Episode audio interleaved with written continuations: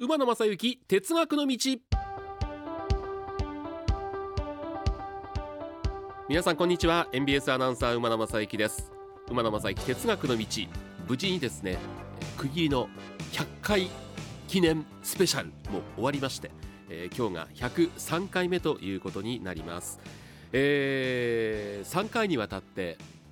1月に行われました能勢電鉄の、まあ、独り占め福袋当選企画。電車運転してきましたよということをお伝えしましたけども皆さんからね結構反応がありました、えー、こちら、えー、おはがきでいただきました。東京葛飾区にお住まいの現役の運転手さんからいただいたんですけども馬野アナウンサー運転士デビューおめでとうございます。コンプレッサーの音ブレーキ弁ハンドルの操作の音が伝わりました。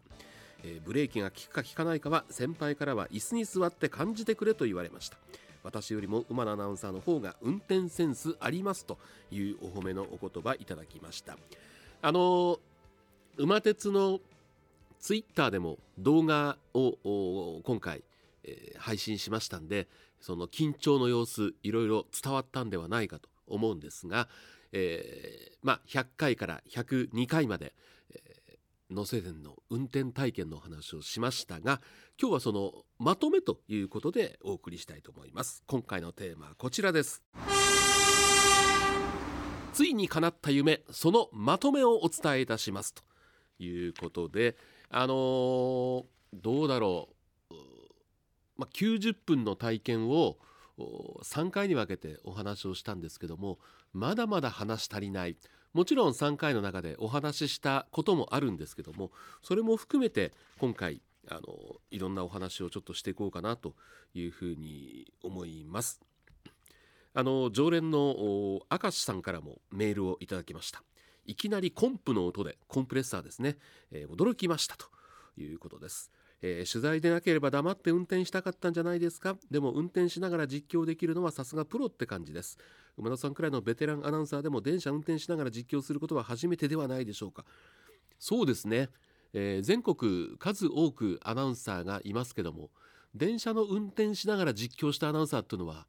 いないでしょうね、えー運転士車掌さんの指定関係はその言い方が多いですね、えー、私は仕事柄元運転さんのお話を聞くことができるんですが昔の指導は厳しくブレーキ弁で頭を叩かれたことがあると聞いたこともあります、えー、人の命を預かる仕事なので当時は当然だったのかもしれませんということです。あのー、今僕が通勤で使ってる阪急電車もこの春のデビューを目指して運転さんの訓練が行われてましてあの折り返しの駅だといろんなチェック項目を大きな声を出してなんとかよしなんとかよしってやってるんですね。であれ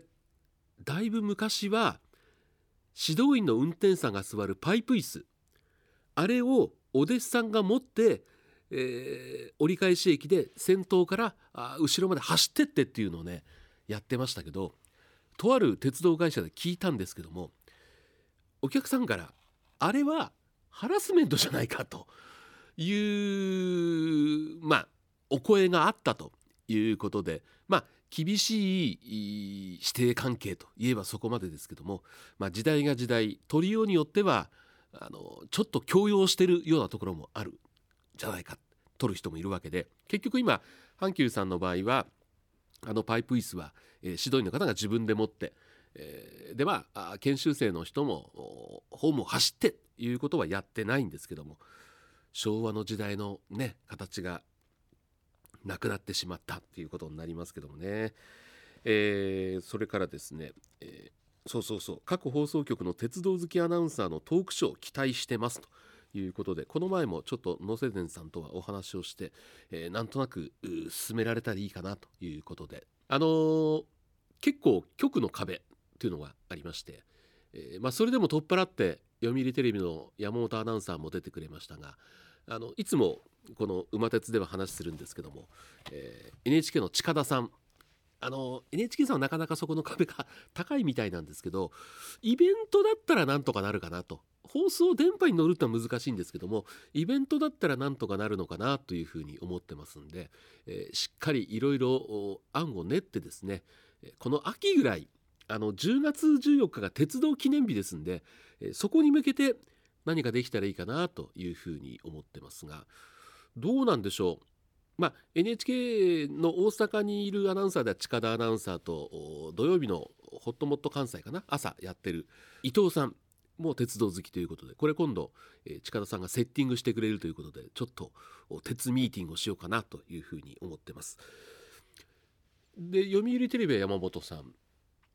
ABC と関西テレビは誰が鉄道好きなんだろうって僕あんまり知らないんでこの辺情報ある方はですねぜひぜひあのお聞かせいただいたらいいかなというふうに思います。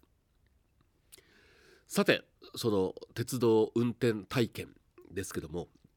あの実際に体験してみてやっぱり普段電車の乗り方が変わりましたね。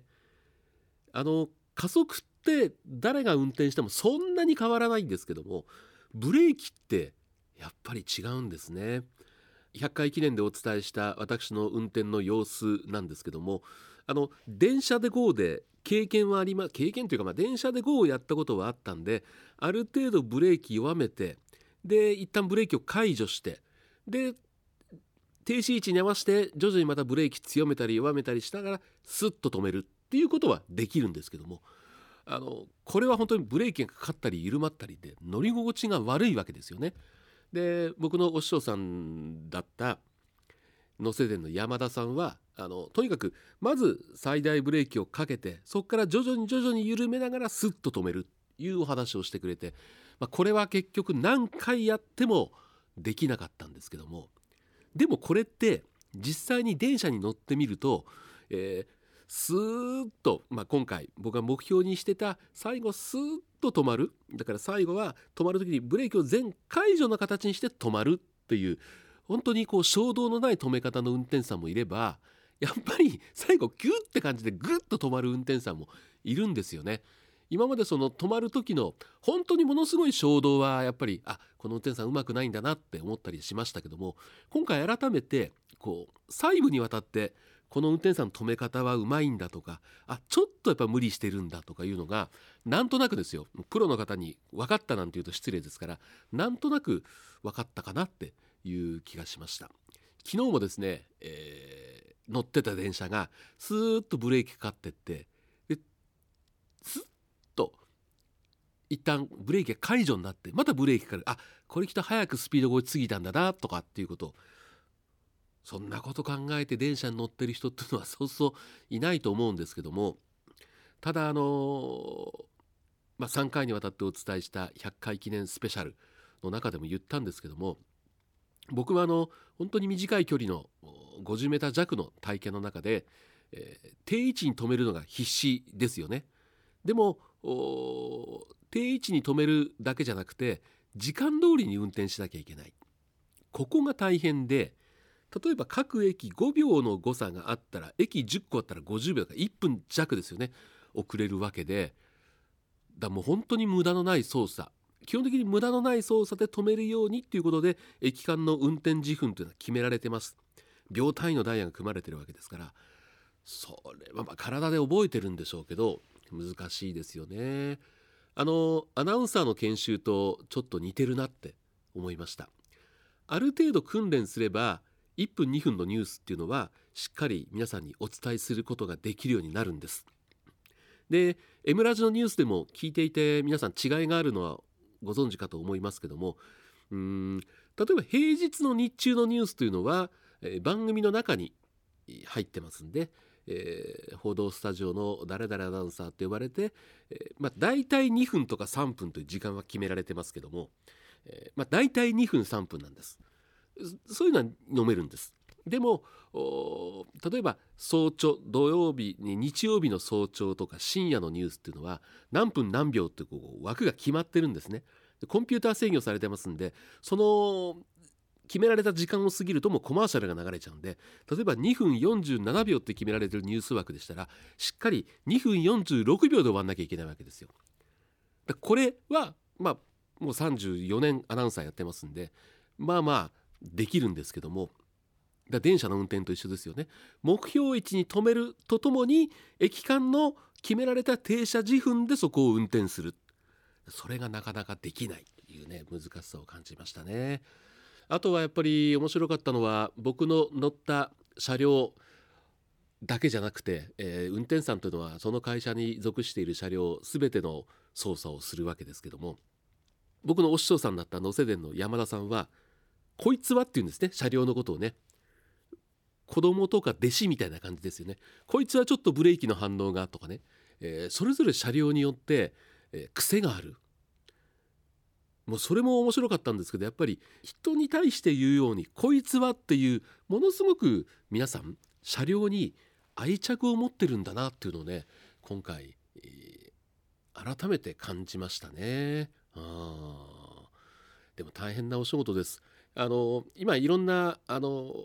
機械がついてますんで乗客の多い少ないとか重さによってはその大荷重装置というそのお客さんの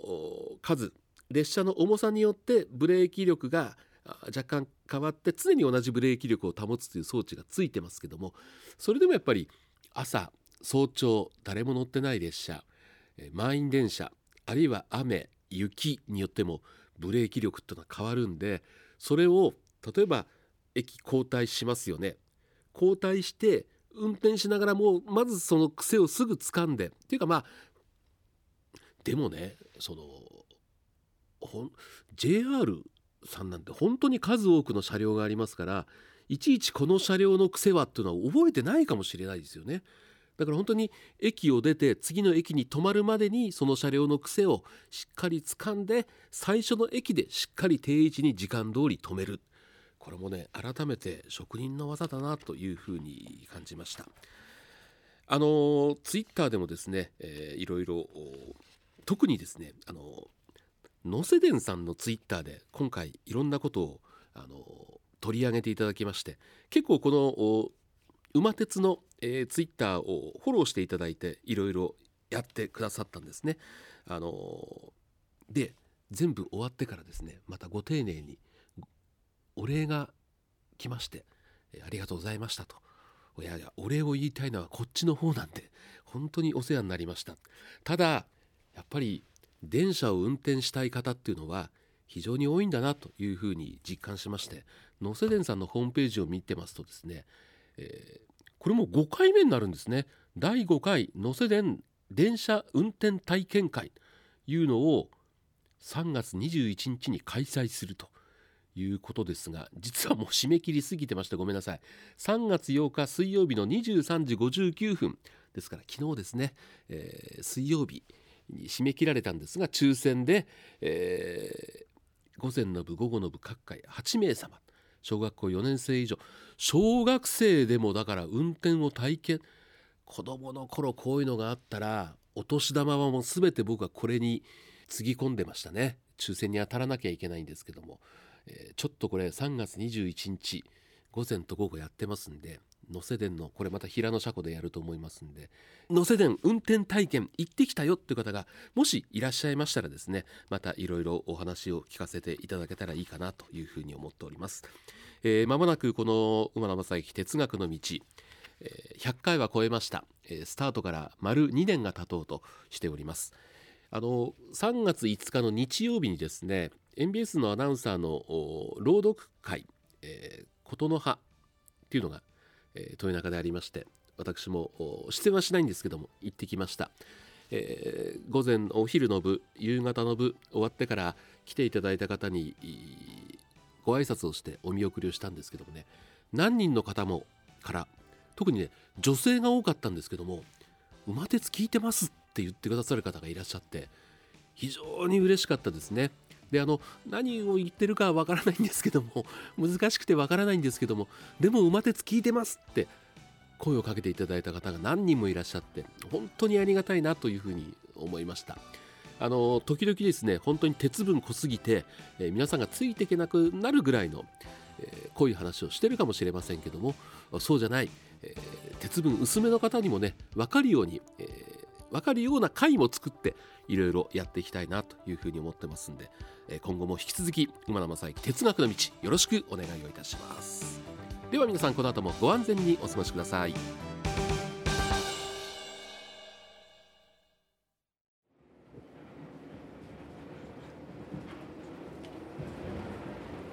皆様本日は馬鉄にご乗車いただきまして誠にありがとうございます、次は終点茶屋町茶屋町でございます。ドアンス様もお忘れ物なきようにご準備お願いいたします。馬鉄またのご乗車お待ちしております。